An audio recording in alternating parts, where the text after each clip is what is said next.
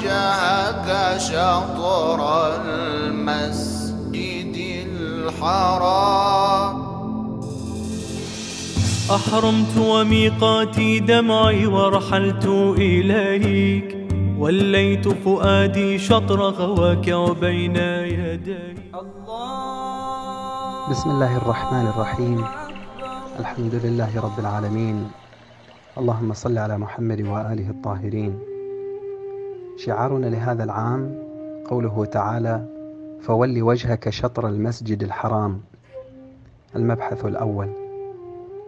هذا الشعار يتناسب إلى حد قريب جدا ومقاصد الحجاج إلى بيت الله بل يضع أقدامهم في المسيرة المرضية للنبي محمد صلوات الله عليه وآله ويجعلهم يقتفون أثره ويشمون ريحه.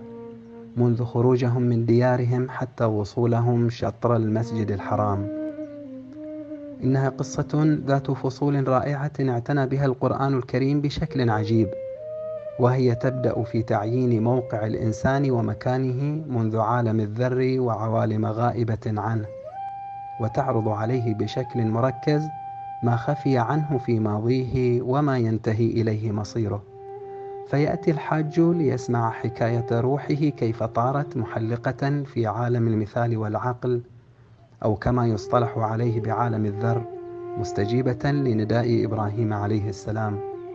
ويمشي مقبلا بقلبه ووعيه وروحه ثم يكمل خطواته حيث سارت روح النبي صلى الله عليه وآله الراقية. تشطر الأرض لتظهر مكامن التوحيد. ومع ذلك فالحاج يمضي غير آبه بما يقوله السفهاء من الناس وهم كثر في كل زمان يثيرون أصوات الصخب النشاز والشوش لإيقاف هذا الركب. ومع ذلك يقطع الحاج كل هذه الأودية بوعيه وعقله لا لكي تنتهي رحلته بالرجوع من مكان إلى آخر بل يكون تزود بما لا يفنى. فأينما يولي يرى وجه محبوبه محيط به من كل الجهات وحيثما كنتم فولوا وجوهكم شطرة.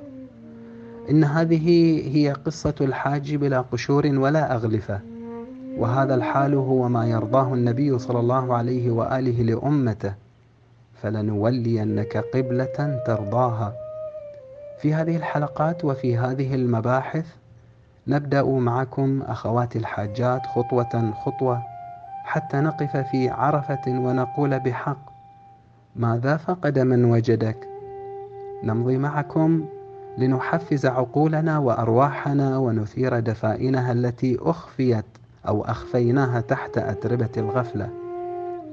يقول الشاعر سعد الشيرازي إن حديث الله قريب من كل آذان قلب ولكن أين الآذان الصاغية؟